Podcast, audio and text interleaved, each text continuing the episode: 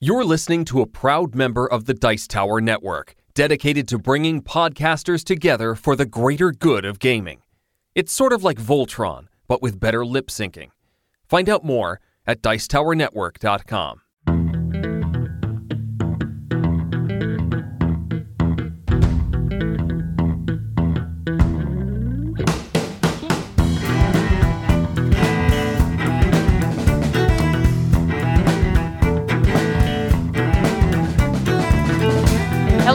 welcome to another episode of the Family Gamers Podcast. This is episode 349. Hey everybody, how's it going? We are so excited. We are almost at 350 episodes. But before we get there, before we get to that even number, we've got to have an odd number first.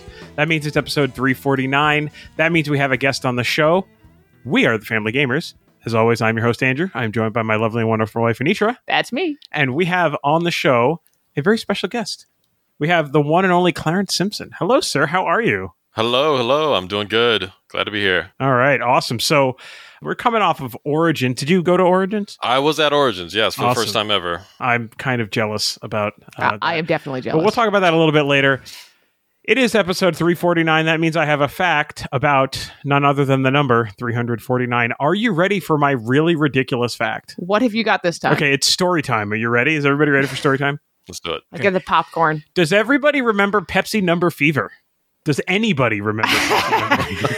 Um, it it seems familiar. It was one of those contests like buy the Pepsi, look under the bottle cap. That is entirely correct. In February of 1992, Pepsi Philippines announced they would print numbers ranging from 1 to 999 inside the caps of Pepsi 7 Up Mountain Dew and Mirinda. I don't know what Mirinda is.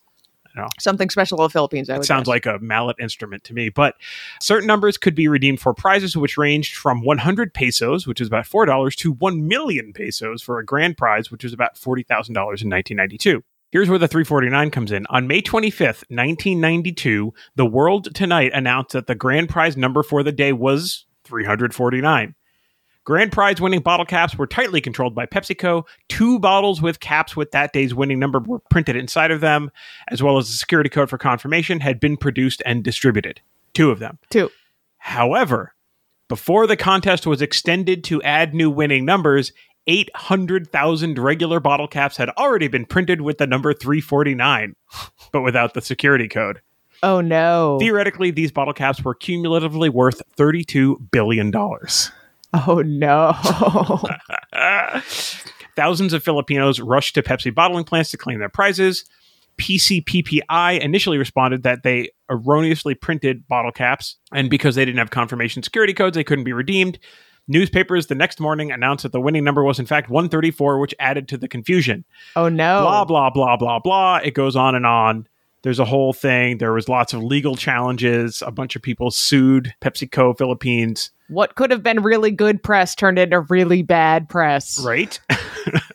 In January 1993, Pepsi paid a fine of 150,000 pesos to the Department of Trade and Industry for violating the approved conditions of the promotion. But anyway, that's my crazy and wild fact about the number 349. Wow. Yeah.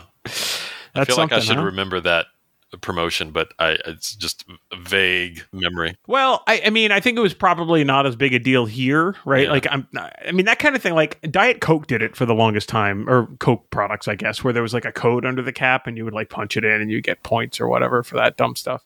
I remember we used to get like random Coca Cola koozies at the house, you know, that kind of thing. That sounds about but this was in the Philippines, so that's probably why uh, we're not quite as familiar with it.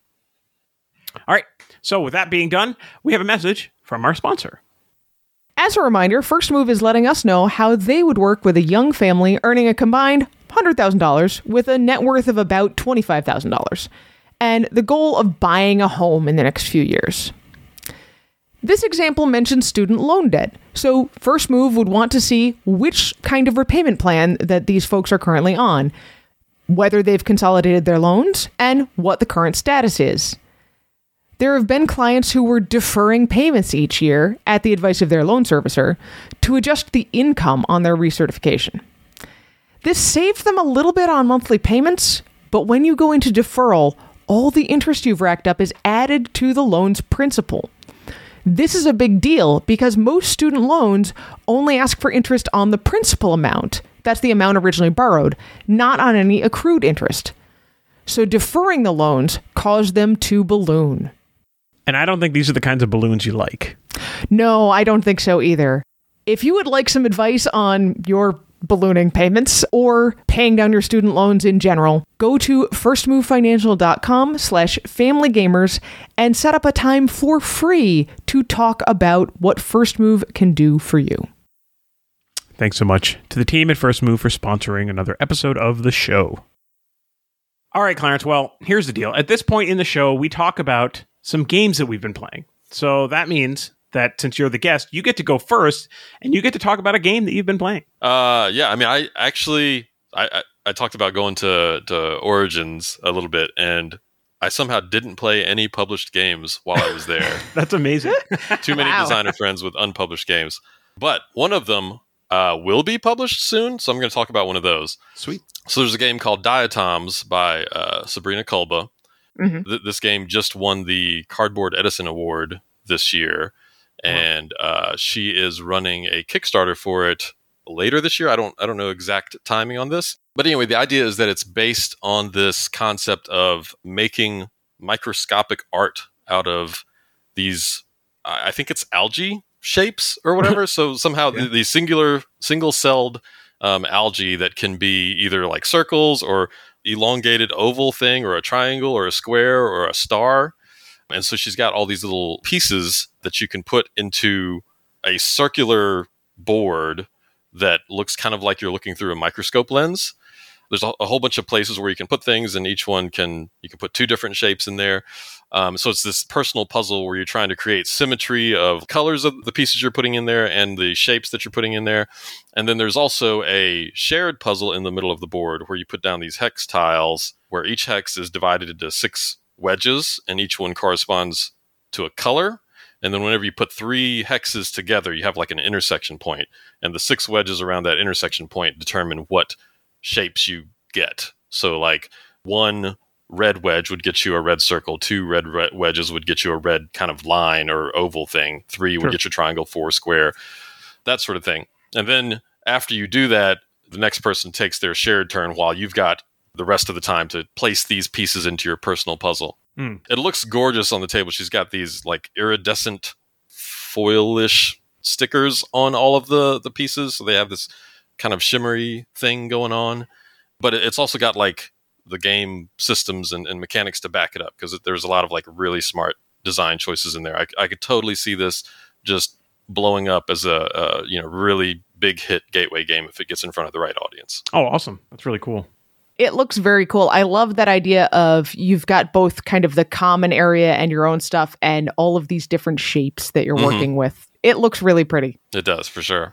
And so you said that's coming to Kickstarter sometime later this year? Uh, she's already got a you know notify me of launch page sure. Okay. Okay. Yeah. thing Cool. going on. So, Uh, you know, soonish. soonish, yeah. Yeah.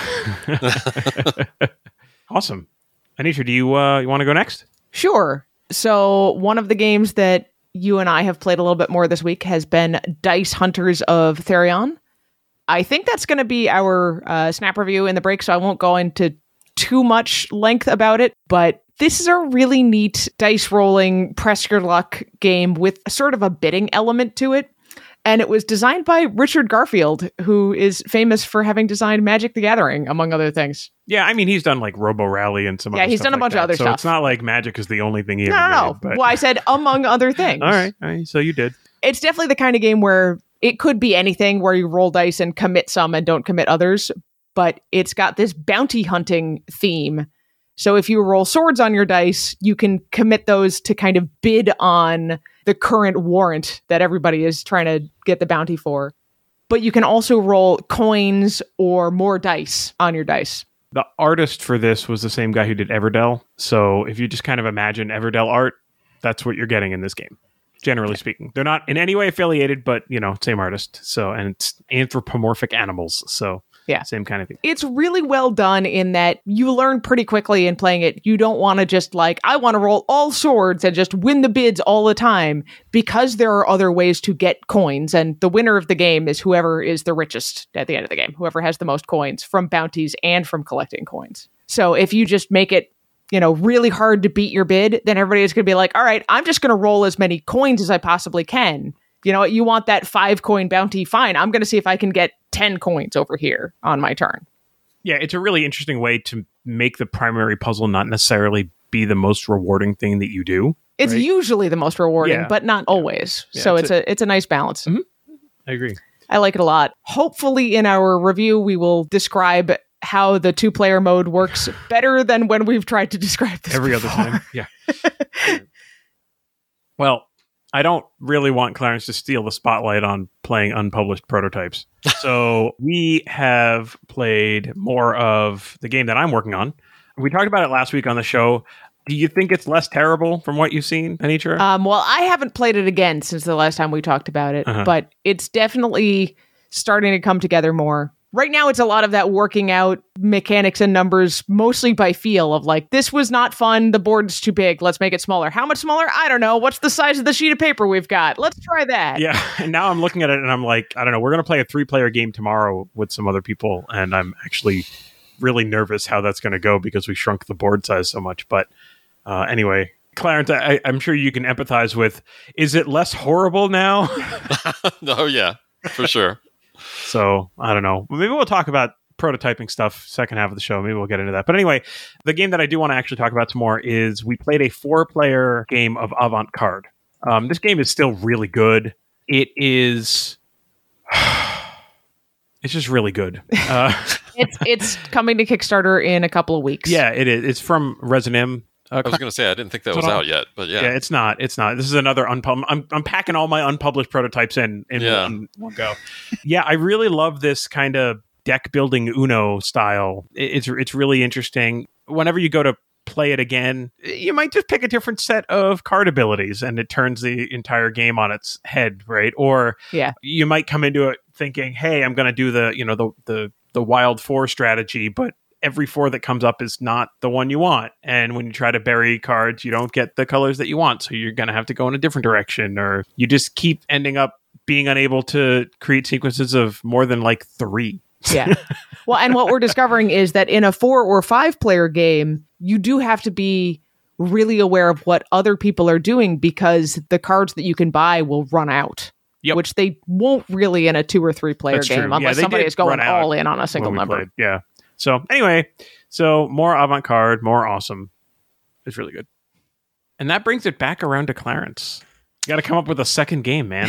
Yeah, I know. The the second game I was thinking of actually isn't super new. It That's was okay. probably my most Right. played game of 2020, and I just revisited it recently. Uh, uh, that's uh, Shipwreck Arcana, which is a uh, a logic puzzle game sort of thing, a cooperative game. Mhm. And uh, it sounds on paper, it sounds really not fun, but I, I kind of love it. Which is so the idea is that everybody has a hand of tiles. That's the tiles are all just numbers one to seven, and then there's these four cards out on the table that are uh, called Arcana cards, and they will say something that would uh, relate to the tiles that you have in your in your hand.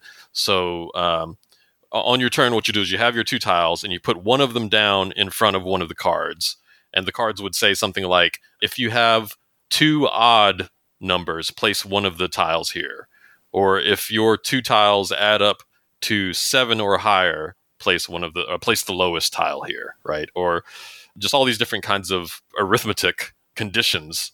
And so then uh, you put it there, but you can only put it on one of them. It might actually fit multiple of the cards out there. And then there's also this element of the cards, uh, what they call fading. Basically, once you put a certain number of tiles out on a card, you're kind of forced to make a guess on what the, the other tile is, or else you're going to lose points. Actually, I guess I didn't even mention that's that was kind of the, the big goal of the game, right? So when you put this clue out here, the, the goal is for the rest of your team to guess the tile that you have left in your hand. Ah, okay. Interesting. One of the reasons I love it is because there's lots of reasons to put a tile somewhere or not. Like you might have multiple ones that fit, and so then you just got to choose one of them. Uh, each number like makes a card fade at a different rate. Like slower or faster. So you might want to put something on one that will fade immediately because you think this is enough information for people to guess, or you might want to put it on one slower so that they have more time to get information. And just like the talk back and forth of trying to figure out why people did things or didn't or whatever. And and sometimes it's just because oh I, I didn't even see that right. Like it could be Mm-hmm, that simple. But yeah, that one's great. If you like logic puzzles, you should definitely check it out. That sounds really interesting. I'm actually kind of curious about that. I don't know. Yeah. I need to try to look it up tonight. yeah, for sure. I only have two games left here, and so you play both of them with me, so pick well. Yeah. Well, I was gonna Because say. I'm getting the other one.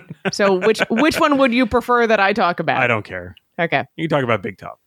So we've got another game that we're working on for review uh, that requires either three or four players, which is a interestingly restrictive player count. this game is called Big Top. It's another version of a bidding game, a more traditional auction style that people are just calling out numbers in turn as you go around the table. But unlike some other games I've seen, like For Sale is a classic open auction bidding game, in Big Top, you are incentivized to make specific number bids because that allows you to basically put coins on the cards that you already own because you only get points for cards if you've completed them and filled in all of the spots that they have for coins on them. So you only ever use a single like penny coin. But when you do, you might be covering up the 3 or the 6 or the 12 or whatever, which is the bid that you made that turn. And so it makes the bidding jump around in a very interesting way and kind of a tug of war back and forth amongst the players of, well, I want to raise the bidding on this because it's my turn to be the auctioneer. And so the more somebody pays for this card, the more money I get. But if I win the card as the auctioneer, I have to pay and I pay back to the bank, and that just removes a bunch of money from the game. So, how badly do I want this card, and how much do I want to try to get everybody else to bid more on it while also doing this? Oh, well, I really want to bid three, six, or nine because that's the open spots I still have to fill on the cards that I have in front of me. Yeah, you touched on the thing that I think is the most interesting about this game, which is that it has a a mostly closed economy where when the auctioneer picks a card to auction, if somebody who is not the auctioneer buys it, they pay the auctioneer for it. But if the auctioneer buys it, the money goes into the bank. There's very few opportunities to actually get money out of the bank over the course of the game. There's a slow trickle of But money out of the bank. But it's not one or two cards purchased by auctioneers will cover all of that. So, if anything, the amount of money available in the game spirals down slowly, which makes bidding a little bit more difficult as the game goes on. Because it's not just I need to get a certain number of these cards and I need to get cards in front of me that I think that I can complete. It's also I need to get my money to other people so that when I'm auctioning a card, they have money to bid on the cards that I've put in front of me. right and and then i can get money back again Exactly. It's there's so many different weird financial dynamics in this game. It's really interesting. I didn't know how I was going to feel about this game when we first opened it, but just seeing it the money kind of dance around like that was really really fun. And then there's also like you have to have uh one of your cards that you've won and completed has to have a star on it. Otherwise, you can't win. no you just get well eliminated from the game when it's time for Yeah. scoring like so there's just a lot of these little things uh, this is from all play i don't remember who the designer is on it it's called big top it's pretty yeah so i mean with a name like big top it's got a circus theme i think even uh, thematically it said the first player is whoever is the most scared of clowns because there's a bunch of clowns in the Yeah. cards and some of them are pretty freaky looking i mean they're not creepy they're just weird Right, like- right. but but there is the whole scared of clowns thing it's not Yeah. pennywise on these cards right like it, it's fine But yeah, so you've got all of that with then additionally, most cards are just worth points, but some of them have stars. And then all of the clowns are cards that score in some kind of different way, some meta way of like, oh, you get one point for each of your other completed cards, or you get two points for every coin that you still have on the table at the end of the game, or whatever. So the clowns really throw an additional monkey wrench into the whole thing. I liked it. I'm looking forward to playing it again. I am glad that the very first time we played it, we played it with all adults because now that we've played it, I think we can explain it to our kids and help them see why this game should be fun. all right and that brings it to me for the last one Yep. this is a game that we played last night and i think just like the first time and maybe the second time that we played this you crushed me I mean, I wasn't trying to. Yeah, yeah. Uh, and this is Beer and Bread. So this is a game that is published in the United States by Capstone, I think. And uh, it, it's, I mean, look, beer is just liquid bread, right? So it's you a, use all the same ingredients to make beer. yeah, and it's make a bread, pairing just that in makes. I don't different think you put combinations. hops in bread, but it's a pairing that kind of makes sense. And in Beer and Bread is a two player only game. You kind of play as villages on opposite sides of a river, and you're playing cards to draft all, all the you know elements that you need to make either beer or bread. all the ingredients. all the ingredients that's what they're called thank you all the ingredients that you need to make bread and you can either play cards as upgrade cards or you can play cards to harvest whatever icons are on them or you can play cards to use the ingredients that you've collected to bake bread or to brew beer. You know when you bake or brew stuff then you have to clean that stuff up so you can't just like keep collecting things and, and baking more bread. There's like a whole cleanup mechanic where you have to play upgrades to do cleanup and every time I play this game, I feel like I just bank wrong on the upgrades that are going to help me win. And so I end up with like seven upgrades, all of which were like, if you collect this, get an extra one. And all of those things that I was trying to collect were not the things that I needed to make the things that were in my hand. So I don't know. I just kind of threw my hands up in the air. I was like, well, I'm going to suck at this one. That's how that went. Have you played any of these, Clarence? Um, no, I don't think so. No. I'm really bad about playing the new hotness. I don't. I mean, beer and bread's not that new. It's it's new enough. That's why I gave it to you for Christmas because I was able yeah, to pick but I it mean, up at PAX Unplugged. Christmas was like seven months ago. I know. I, So I mean, That's how bad I am about playing. you're you're even more bad about the hotness. That's, I, that's I mean, okay. let's be fair. Of all of the games we've talked about so far today, the only one that's more than about a year old is Shipwreck Arcana. So I, I'd say we're we're still in the hotness. well, that all depends on when you define the beginning of a game. all right, available to the public. Because I started working on my year. prototype. I'm just kidding. Yeah, I'm just yeah, kidding. yeah. All right. Anyway, all right. So with that, I think why don't we um, we'll take a little bit of a break, and when we come back, Clarence, let's talk about what you do in the board game world. Sounds good. We'll be right back.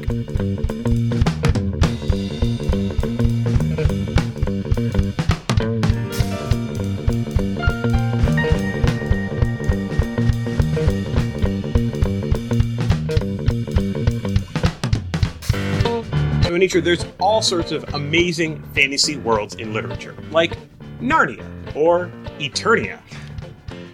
Well, this one is called Therion. This is a snap review for Dice Hunters of Therion.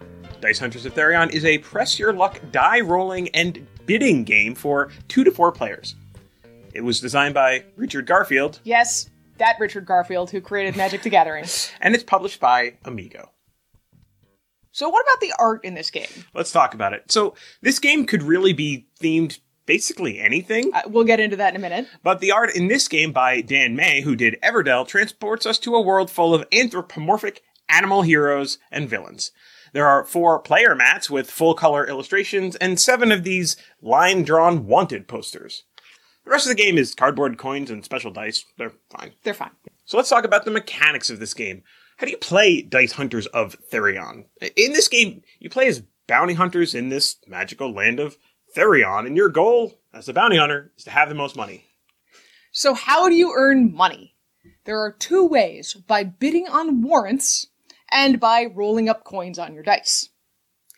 On your turn, you roll your dice. You set aside any that you'd like to lock. You may re-roll any dice that you want once or twice. Up to three total rolls of your dice. When you're all done rolling, you take actions depending on what the dice show. Any dice that show swords are devoted to chasing a villain. Put them next to the current warrant, but only if the number of swords you have are greater than the number of swords already assigned there.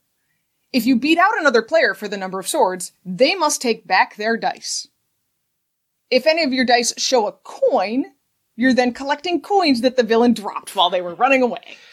But maybe you're a lover, not a fighter. Which is weird for a bounty hunter, but whatever.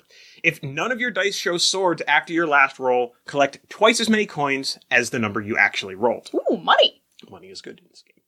Lastly, some of your dice, the white and the yellow ones, might show more dice.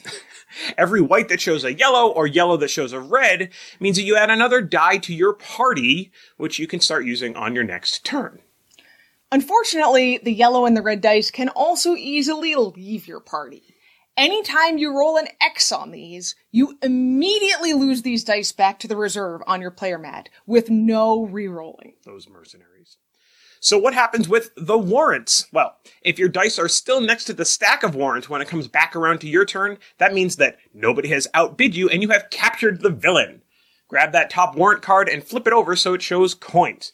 You'll then start the hunting for the next bounty. When the last warrant is taken, the game immediately ends. Everyone counts up their coins, including the ones on the warrants they hold, and the richest player wins. There is a variation for two players to keep the game a little bit more interesting. If your dice are still next to the warrants on your next turn, then you take them back and you put your duel marker in their place. Roll your dice as usual and commit swords to the warrants again. If your opponent outbids you, you'll remove your duel marker and your dice. But if your duel marker is there on your next turn, then you win the warrant. Basically, to win a warrant, you need to not be outbid twice in a row. This variation also uses fewer warrants to keep the game moving. So, Anitra, what did we expect from Dice Hunters of Therion? This looked like a pretty simple dice game, but when I saw Richard Garfield's name, I was immediately intrigued. I'm not exactly sure how the fantasy animal bounty hunter theme fits in, but it does seem to work. I agree with you. We did kind of say it at the top, right? This could have been themed to just about anything. It's really basically a bidding mechanic, but if it's Richard Garfield, it's a pretty good chance it's gonna be fantasy or maybe sci-fi. But what about this game surprised us?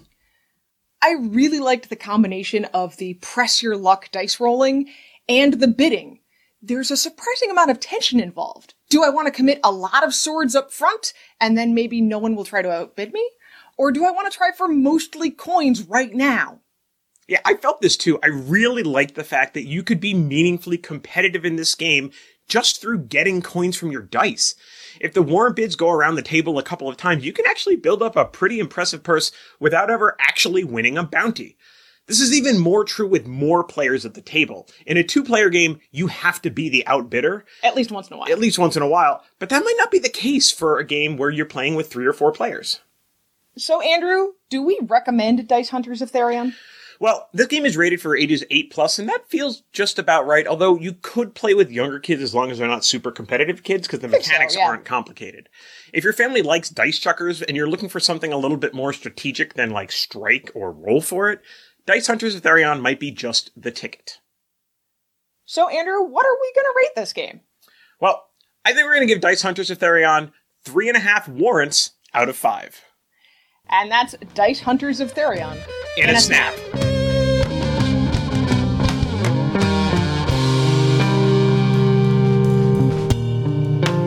And we're back. We are here with Clarence Simpson, and I think we're probably going to talk a little bit about designing games and maybe some I other stuff. so. I hope we're going to talk about designing games. So, Clarence, would you like to tell the studio audience how I first found out about you as a board game designer? Because I know you know. Uh, you mean for Merchants of Magick? Is Absolutely. Yeah. So Clarence is the designer of Merchants of Magick, which Claire said on last week's show was her favorite board game having to do with magic, which was fantastic because I love this game. This is the game that I think it might be the only roll and write that I've ever played solo. Maybe the only board game I've ever seen. I'm not a solo board gamer, but there's just there's just some kind of special sauce in this game that I just really like it. It hits all of my pleasure centers. It's a great game. I appreciate it. And then uh, I I think it was the board game meetup at PAX Unplugged 2021, the one that was like Stephen Buonocore and Oh, yeah, Paula yeah. Deming and and all I those people. I know you went there because I walked into you. I was like. You're Clarence Simpson, and you're like, yeah, hi. I'm like, ah. I totally like fangirl. I don't even fan. I'm not even that person. I don't do that, and I did. Except in this case, you did. I totally but that's did. okay. Was it was it as awkward for you as it was for me in I didn't. I mean, that was my first ever major con, and definitely my first time in a, any sort of like industry mixer. I didn't know what to expect, so I'm just all kinds of weirded out by everything. Right? Oh, great. Okay, great. So I just faded into the weirdness of everything. Yeah, else. yeah, That's for perfect. sure. That's actually exactly what I want. That's great. That's fantastic. All right. Thank you so much for making me feel a little bit better. but anyway, so so we got to talking about that, and of course, that is not the only game that you've made. You've made some other games, even games that have been published. It is true. All right. So what else might people have heard of? Uh, so the biggest one as of now is the Wolves, which is a co-design with Ashwin Kamath through Pandasaurus, published through Pandasaurus. That's definitely been my most successful one so far. Um, and then uh, another one that went to Kickstarter back in, I think it was February, was Chomp through All Play. It's supposed to be available at Gen Con. I know they're they're running actually a little bit ahead of schedule on fulfillment. Wow. So- that's amazing. Uh, yeah, pretty soon.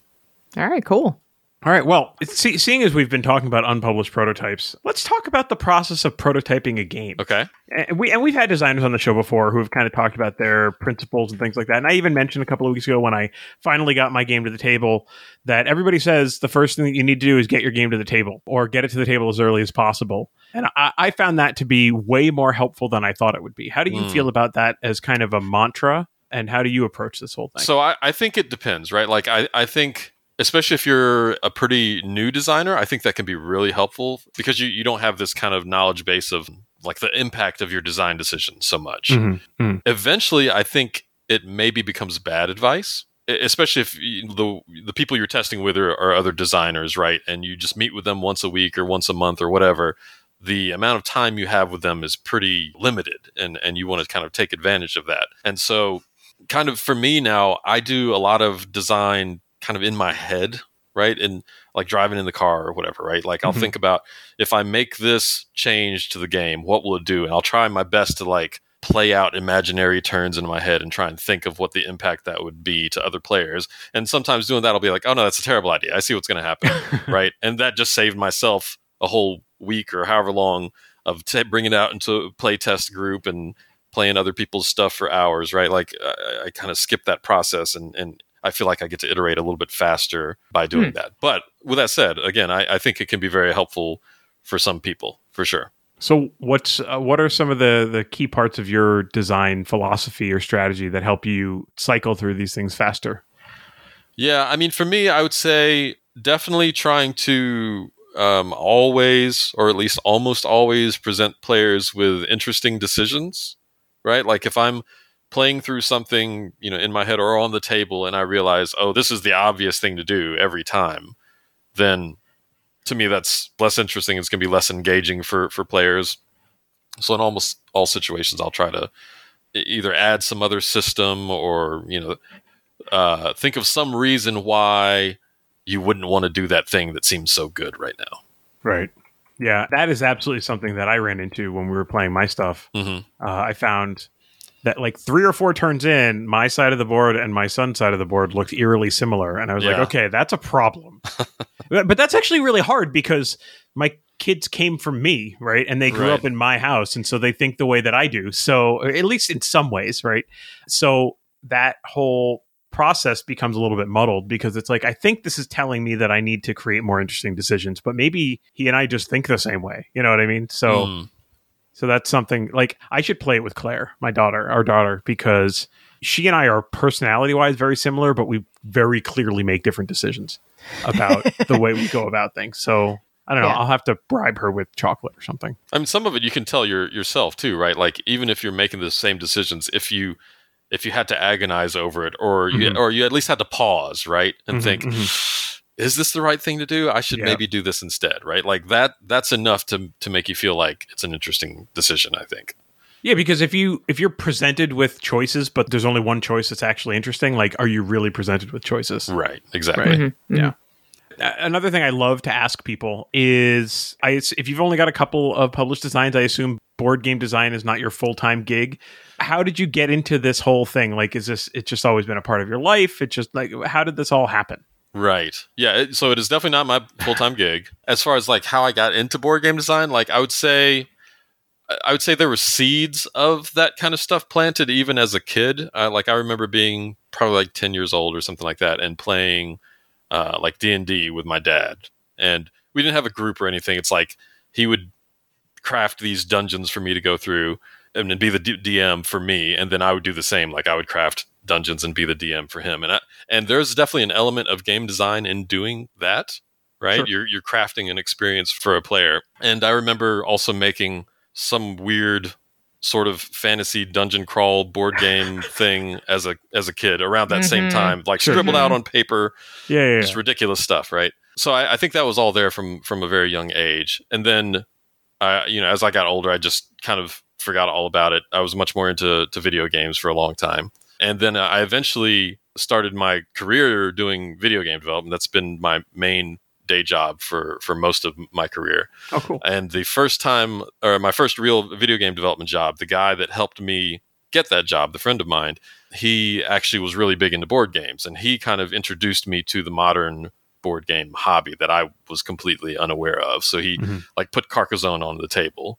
and showed it to me, and it blew my mind. Right, like that. This is nothing like any other board game I've ever played, and just fascinated me. Uh, and coincidentally, around that same time, there was a board game shop that opened across the street from my house. So now I'm suddenly like going there constantly with their game nights and like exploring all the the kind of stuff that they have there. Mm-hmm, mm-hmm. That's kind of how I got in, into the the hobby, and then eventually, I do remember like in 2009 or so was the first time I ever uh, saw on Board Game Geek there was an ad for the Game Crafter, which sounded like this crazy idea idea to me. Like I can just go upload some pictures and push a button and they just make a board game. That sounds amazing. And so I was like real into their forums and stuff for a while. And I ended up making this weird, I don't want to call it a chess variant, but I used chess pieces in it where it was like an abstract sort of area control game, but it was also real time where I used like these sand timers Okay. where each like piece had a sand timer, and so once the sand fell, you could move that piece, and then you had to flip it. Uh, and it was Huh. weird, and it worked, but like I was wasn't really happy with it, Mm-hmm, mm-hmm. and uh, I really just kind of played it with like one or two coworkers was my entire playtest pool for that game. Mhm. But I was also starting to learn then about like how the game industry works, and I remember seeing a few articles about pitching to game publishers. That was the first time I knew that designers could exist outside of a publisher, right? Like as an external. Sure. entity. Yeah, yeah, Mhm. absolutely. I always thought Right, because like, in the video game world, that doesn't really happen unless you call yourself an indie studio and you're like two or three people. Right. Right. I, I had always assumed it was in in-house designers, and so then that, at that time, I remember reading about Z-Man at the time was just open to accepting pitches, and there was like an email there where I could uh, email Zev, who was working Hmm. there at the time, Yeah. and they were one of the few publishers I knew because of pandemic and Sure. stuff. Of course. And so I ended up, I remember writing an email pitching that real time abstract game to Zev and was surprised that I actually got a response fairly quickly, which said, like, uh, number one, we're, we're not really interested in abstract games. Number two, we're doing a real time game right now. Uh, which surprised me. I was like, really? And then I eventually found it later. But they really did do that. He wasn't just like blowing smoke to get rid of me. But yeah, so after that, I was like, well, I don't know what to do now. I I pitched it. I, I didn't know how to like make it better or like who to show it to or anything like that. So I honestly didn't do any more game design for about ten years after that. And then Wow. uh, yeah, I know. And then in 2019, I was at I was still in board games as a hobby and would go to like local conventions and stuff like that. But in 2019, I went to a local con where the game designers of North Carolina had a table set up, and they were there were designers there showing some of their prototypes, and they had like this bag of games they were giving away as prizes for playtesting. And I was like, okay, I like free games. I'll sit down and started talking to them, and uh, you know, realizing that they're a group that has existed for for a while and they meet like basically every week for four hours and play test each other's games and there's people that already have published games on store shelves in that group. And suddenly i was like maybe i can do this right? Like now i know i have this connection with people that know what to do and how to do it. I just need to like insert myself into that group and just learn as much as i can. So yeah like early 2019 i started going to the game design meetings and just dove headfirst into all that started listening to all the game design podcasts that i could find and yeah that was that was kind of the start of all of it right there That's uh, that's really impressive. I don't think I've heard anyone else say like, "Hey, I tried this and then it didn't go over well and I stopped." I stopped and for a and, decade. and well, and and, re- and rediscover it again later. That, Yeah. I, that's really cool and hopefully inspiring to some of our listeners, uh, as it is to me. That just because you tried something and it didn't work in the past, you might have just needed some time and a different environment Yeah. to try sure. again. Yeah. Or or it may even be like you are going through a season of life where you can't put extra things in it, so you have to put something down, right? and um, That's me. yeah, a- a- and then you can you can come back to it after the fact. I mean, I think that's certainly you know an important potential perspective as well. So you came back to it. You joined. Um, do I remember from Tantrum Con G Donk? Is that what you guys call it? Right? Uh, sometimes, yeah. how did that turn into Merchants of Magick, which is tied into a world, right? Like it's it's part of the Set a Watch world. So like, how did that happen? Yeah. So, I mean, the original genesis of Merchants of Magick was from this sort of um, online convention, I guess you could call- call it, um, called Gen Can't. I don't know if you've heard of Mhm. it. Oh, yeah, yeah. absolutely. Yeah, so Suzanne Sheldon runs Gen Can't, and in 2019 for Gen Can't, they she she would sometimes run a design contest, and in 2019 the design contest was to design a roll and write using polyhedral dice I think I remember that. Yeah. because uh, she was like she's obviously a big fan of roll and writes, and there weren't really hardly any that used anything other than d6s, Yep. which I thought was weird. And I started Mhm. like doing a little research, and I was like, "Oh man, she's right. There's almost all of them are just d6s." Mhm. And I thought about it for a while. I'm like, "Yeah, why why can't you do that? There's no reason you couldn't make something interesting with polyhedral dice." So yeah, so then I started thinking about, okay, well, what can I do with like a d6, a d8, d10? Well, like, why does that matter? Why is it important? Two things th- made me kind of steer down the, the path I did. One was polyhedral dice tend to be associated with like D&D or role-playing games in general. So I mm-hmm. thought, why not let's let's start with a, a you know like some sort of fantasy setting, right? Because that'll be at least kind of familiar to the the whole polyhedral dice components. And then the other thing I thought was like, okay, maybe maybe the the type of dice are related to like the rarity of of something. Maybe the number that you roll has something to do with how easy or hard it is to get some material or whatever, right? And so then I Mhm, started mhm. thinking about crafting stuff. At one point, I had actually gone down this path of uh, having like like shelves that you would populate with items uh, on Hmm. some sort of board. Uh, eventually, scrapped that pretty quickly, but that first kind of prototype, which it was called Ye Olde Magic Shop at the time, had the polyhedral dice from the very first time, and I had it divided in half, where the like crafting was on the left and and these enchantments were on the right, and generally like you wanted high numbers to do crafting and you wanted low numbers to do um, the the spell research. Uh, this Mhm. again going back to like the interesting decision things, right? Like I didn't want high numbers to always be good. I wanted there to be a reason that you would want Mhm, mhm. low numbers as That well. So yeah, that was kind of uh, kind of where it all started. I think I, I didn't want to do any kind of like dungeon crawl thing. That seemed like really well treaded territory that I didn't feel like I could add a lot to. Mhm. So then the the idea of a magic item shop. When I'm thinking about fantasy and crafting, that was kind of where it led me to. Sure. So how did you get hooked up with Michael for the Oh, right. Yeah, so- watch thing? Yeah, so I was pitching it around, or I started pitching it around uh, PAX Unplugged in 2019, and had uh, you know some good meetings come from that. Two publishers that were like really interested in it. One that eventually made me an offer. It didn't work out, and then I went through this kind of like, gosh, it was probably like eight month period of like, what am I even doing with this game, right? Like I felt like I'd pitched it out to almost everyone I could think of, but I ended up getting connected with Heather O'Neill over at Ninth Level Games. Yeah. Uh, and she started running these online speed pitch events. This was like pandemics in full swing, swing at this point, and so nobody's going to cons or anything anyway. So she was doing these uh, speed pitch events where about ten or so designers would be uh, hooked up with ten or so publishers, and then you would have like I don't remember what the time is, something like five or seven minutes with each publisher to pitch your game. So just back to back to back, all real quick kind of thing. And so I, I did that with the intention of pitching what was the old Magic Shop at the time, and pitched it to all the publishers. And Mike from Rock Manor Games was actually not one of them. There were actually two kind of sessions for the speed pitching, and he was in this the opposite session as me, right? So we Oh. actually didn't meet up on that. Uh-huh. Uh, and I remember seeing like uh, we got the list of publishers, and I saw Rock Manor. I'm like, I don't know who Rock Manor is. I, I Sure. hadn't heard of them at, at all Yeah. at that point. Yeah. so I didn't think anything of it. But luckily, Mike went through and looked through all the sell sheets of all the uh, the designers' Oh, prototypes, including Nice. the ones that weren't in his session. So he actually contacted me a couple days after the speed pitch and asked about it and asked if he could, um, you know, see a, a demo of it, which was great because I, you know, I'd already had it set up in Tabletop Simulator at the time, so we could do a demo mhm, mhm. remotely and everything. And so, yeah, probably a few days later after that, we we ran a demo, and coincidentally, he had his kind of flagship game, Set a Watch. He was working on the sequel to it at the time. And the big thing that he was adding to the sequel was a merchant character where you could buy something.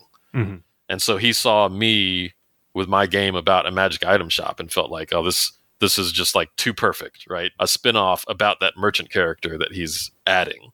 So yeah, so he he was really interested in that being a, a spin-off of, of Set a Watch, made me an offer for it real quick, was like real excited to get moving on it and Mhm. started rolling, yeah, real real quick on that. Started rolling polyhedral dice. Yeah.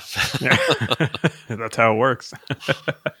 yeah, I, I mean that is such a cool story. And I always wonder about stuff like that, like when you have a bunch of different games and in the same universe and how those all relate together. And hmm I guess it just happens to happen sometimes, right? Sometimes it's just serendipity. Yeah. Yeah. yeah, for sure. And then the Wolves, totally different game. Totally different game. There's nothing. There's no similarity between. This is not Clarence iterating on a well-defined previous skill. This is a totally, totally different game. So how did this one come to be? Yeah, that so that's a problem I have is like trying to do. I, I like doing different stuff too much. Yeah, so like now I'm working on a bunch of like light, almost party kind of games. it's weird. Whatever. Anyway, so the wolves. Yeah, how did that come to be? So I, uh, my co-designer Ashwin, he and I got hooked up through the tabletop mentorship program, which is this, you know, really cool program that people basically volunteer their time to be mentors as well as people signing up like to be mentees. And it's all not for profit or anything like that. It's just people you know in the industry just being generous with their time trying to Mhm. help people coming up. And so i had signed up to actually be both mentee and mentor at the same time because i at the time i was just about to like pitch Ye Olde Magic Shop for the first time and i didn't know what i was doing. I'd never done that before so i wanted some help with that. But i'd also been prototyping and testing stuff for i guess nine months or so by that point so i've i felt like i had some advice to offer to people that had never done any of that before.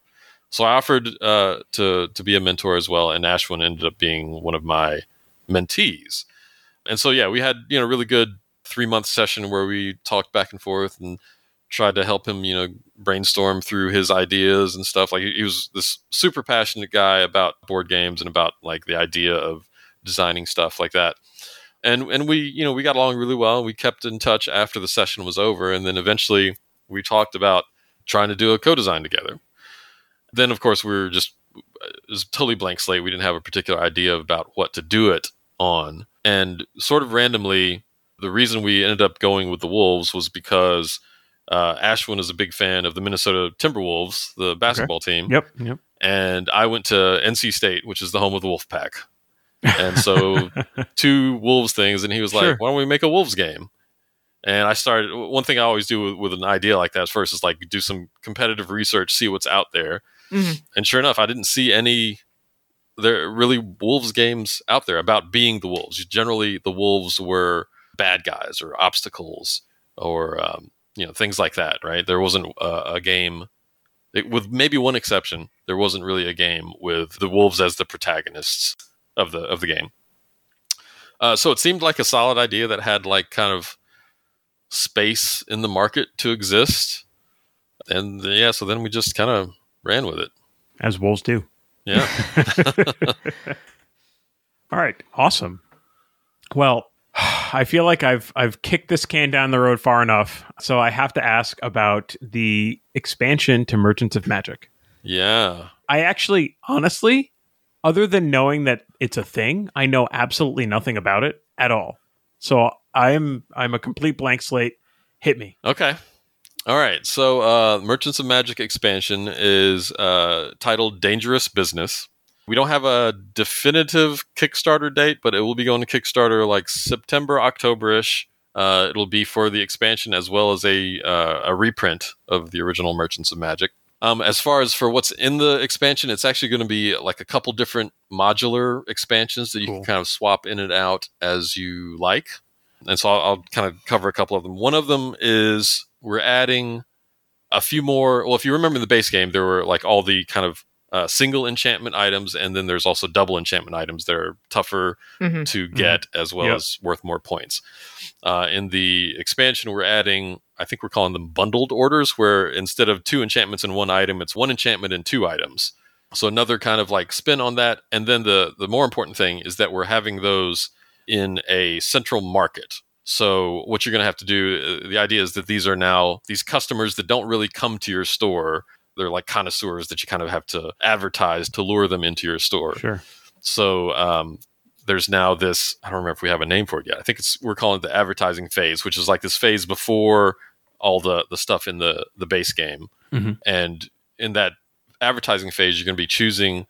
Everybody is choosing an action to do simultaneously, and so one of the things that you can do is to advertise to one of these advanced orders that are in the center of the table Mhm. saying that you want to reserve it meaning that you don't necessarily plan to complete it right this second but you you want it as a goal that you can work towards right Like you're taking an order from someone. exactly right Okay. yep and so that's that becomes a goal that you can work towards and you can reserve as many um, items as you want but if you don't complete them then there's a negative two coin penalty like think of it like the cost of advertising Sure, sure. To, to them that you didn't kind of pay out on so uh, yeah that's one one thing. And then another action that you could do instead of that is to just get a, an extra potion. That's kind of like a, a baseline action that you can do. Uh, and then we also have these potion recipe cards which uh, the idea here is that in the original game there are three different colors of potions and that is going to matter now in the expansion. Okay. so the uh, where it's also coming with a bag. So the potions will be drawn from a bag so you can do it blindly without knowing what colors Right. you're getting Nice. and then there's going to be eight different recipes, one associated with each uh, enchantment. So there would be like Elixir of the Dragons or whatever, right? And then uh, again, during the advertising phase, you're choosing this action of either like taking a potion token or advertising to one of the orders in the center or taking a recipe. So there'll be a couple recipes out on, on the table, and you can take one of those recipes, which then gives you an ability that you can use in the future. So the ability would be like spend a red potion and a purple potion to maximize one of your dice. Instead of giving it like Sure, plus two, sure. you could go from like a one to a six or something. Exactly. Like, right. I love it. I love it. Or uh, another one that is letting you ignore the uh, the die restriction, right? Like so you could spend a D12 on that first column, the steel Oh, column. yeah, yeah. Okay, if you've got the right value, yeah, but it's not the right. Right. Okay, gotcha. Yep. Cool. Well, that and that stuff. that ties really nicely into, um, as you said, using the different dice for different things was key in your initial design. I love how the D6 in the regular game is only ever used for things where you want high numbers, Right. and the D12 is only ever used for things where you want low numbers. Right. Right. Exactly. Yeah. So some of that will be will be flipped. Uh, Andrew is shaking his fist angrily. uh, in this expansion. And then another thing uh, uh, that's important about the recipes is that, like I said, they're all tied to an enchantment. So if the elixir of the dragons, for example, requires you to do a red and a purple potion, if you also have the enchantment of the dragons completed, then you can ignore those color restrictions and use any two potions. Oh, see, that's Mm, neat. mhm, mhm. That's kind of cool. Yeah. I like that too. So that's a, another kind of uh, that whole recipe thing is another module of the game. And then another one that we have is there's going to be eight new adventurers that are a replacement for the uh, original eight adventurers. Oh, good. And the the way it's going to work there is going to be a little bit more complicated than it was before. It's going to be like a little a sideboard that should be like the height of the player sheet, where uh, it sits right beside your player sheet, and you can complete uh, a lot more potential items, uh, magic items for that adventurer. Right. So, like in the original one, adventurer just wanted three items, like three shocking items or whatever. And in this Yeah. one, they'll have like a menu of like 12 different shocking items that you could make for them and each one would give them a certain strength or combat value because now what we're having is a set of creatures or monsters that are attacking the, the town and you're equipping the adventurers with these items to fight off the monsters. And so each monster is going to have a defense value that you basically need to have a combat value higher than the, the defense value. And then whenever you have that, you can choose to defeat it and get some kind of reward. And these rewards are, are replacements for the original three adventure rewards. Like in the original one was always three potions and then, you know, mark any circle. Mhm. So now there's much more different uh, kind of rewards. There's four tiers of monsters. So you deal out one tier, one monster, one tier two, one tier three, one tier 4 Mhm. every game. So there's a lot more like variability in that depending on which monsters come out uh, and which Mhm. kind of powers they give you. And um, yeah, that's that's the the monster kind of adventure module. And then there's also another sort of I guess you'd call it like an enhanced solo mode that is going to be in the game. Killing me. You are killing me. You are speaking his language. oh man. but the idea now is that the there will be a sort of an AI player, right? Like you know, in the in the solo mode that's in the base game, you just have your cards and then a couple to the side, and it's just like a conveyor belt that Mhm. goes a- away. In this other solo mode, there'll be a set of four cards that kind of belongs to the AI, and will actually rotate around much like a two player game would. Um, and then depending on your die rolls. Sometimes those cards will disappear. Sometimes they won't. Sometimes uh, you'll have to compete with them to get the the mastery, depending on the die rolls and stuff like that. So that'll just be another kind of challenge, I guess, for the solo fans out there. I'm ready. Drop in the mail today. I'm ready.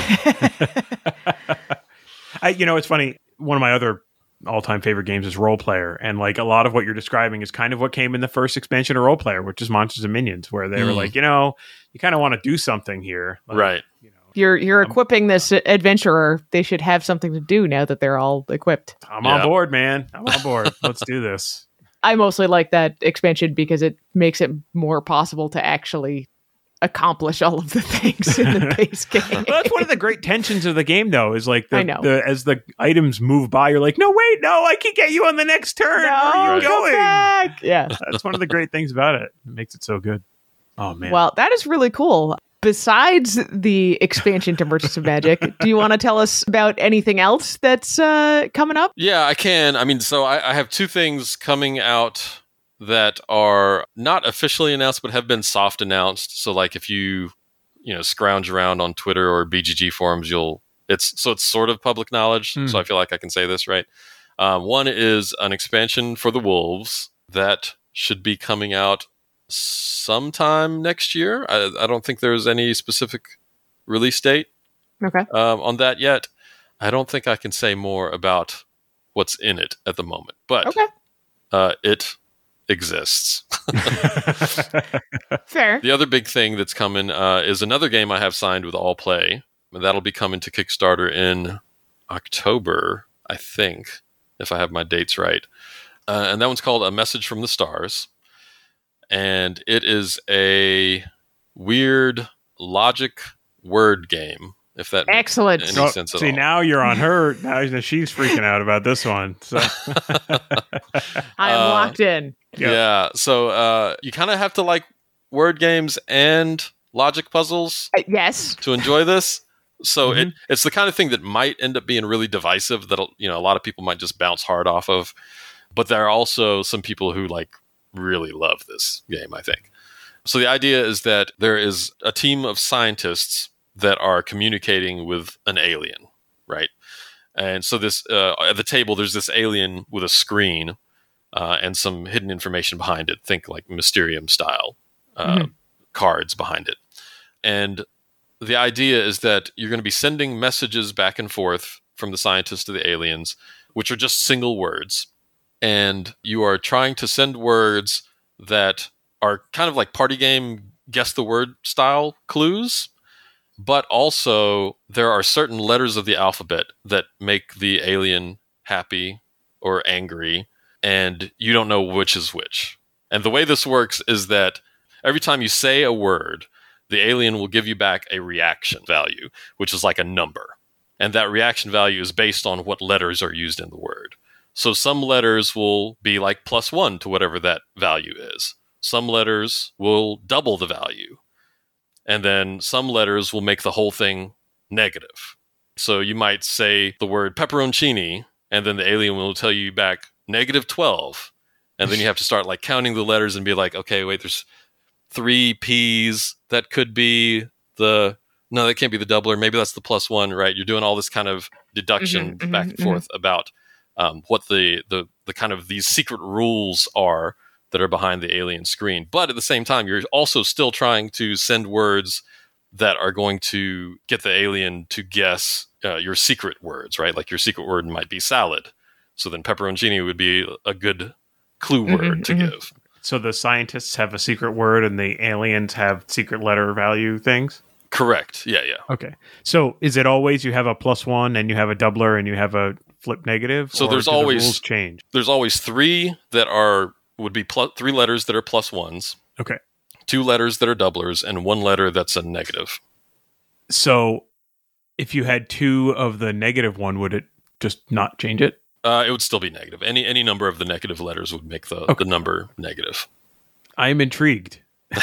This this could be a, a cool family game, yeah, especially think now that really fun to play as a family. I yeah. definitely do. Well, and it's especially now that our family is of an age where we really can enjoy word games together as Mm. long as it's not the kind of word game where it's like I get the most points by making super long words because, Right. you know, our 8-year-old and frankly even our 12-year-old are really not at that point. Yeah. Yeah. I mean, this is a game where actually short words can be really helpful because you're trying to figure out what letters do what things, right? Like, so if you right. suspect the letter N is something, saying the word like net could be great Yeah. Right. Yeah. because it could only be one of three letters. That was my first thought when you said pepperoncini. I was like, wow, that's that's a lot of information that's all getting jumbled up, right? so yeah, that, wow, that I'm I'm into that. I'm, I definitely would like to try that out. That'd be a lot of fun. That seems very cool. Well, I think that's a show, Anitra. What do you think? I I think so. I think so. All right, Clarence, thank you so much for coming on the Family Gamers podcast. I really appreciate it. It's been a lot of. Absolutely. I'm now excited for basically everything you're making. So there we go. That's, Fair that's enough. good. Hey, if if, uh, if people wanted to reach out to you online, what's the best place for them to go do that? Uh, probably on Twitter. Uh, I'm still on there, and my handle on Twitter is at Stoic Hamster. All Is there a story behind that too? Uh, a little bit of one, but it, nothing terribly interesting. All right. Um, we will link to that in our show notes as well. How would people get a hold of us, Andrew? Well, uh, we're also on Twitter at Family Gamers AA. Uh, that same handle works on Facebook, Instagram, TikTok. It works on YouTube. You can head over to the Facebook community, which is where we have a lot of our conversations by going to thefamilygamers.com forward slash community or by just searching the Family Gamers community on Facebook. It'll come right up. We have like almost 700 people in that community just talking about family games and, you know, games that maybe you'd be surprised to find out work well as a family game. We have a lot of those kinds of conversations as well. So a lot of good stuff happening in the community. Of course, if you wanted to just send us an email, you could always email me, Andrew at thefamilygamers.com. Or you can email me, Anitra at thefamilygamers.com. So don't forget about our merchandise. It is summertime. You need some new t-shirts. You can head over to thefamilygamers.com forward slash merch to pick up some Family Gamer swag or some A Balanced Life swag as well. Yes, if you like video games and board games, that is what the Balanced yeah, Life that's what that is Balanced. Life shirt's all about. Please don't forget to subscribe to this podcast if you like what you're hearing. Tell your friends about the podcast, whether or not you like it, just so more people know that we exist. That would be great. And maybe even leave us a review at Apple Podcast or any of the big podcast aggregation services. Family Gamers is sponsored by First Move Financial. Head over to firstmovefinancial.com slash family gamers to learn how the team at First Move Financial can help you pile up the victory points. Thanks again to First Move for sponsoring the show. And I think that's it. That's a wrap. We have made a podcast. All right. Thanks again, Clarence, for coming on. We really do appreciate it. Yeah, definitely.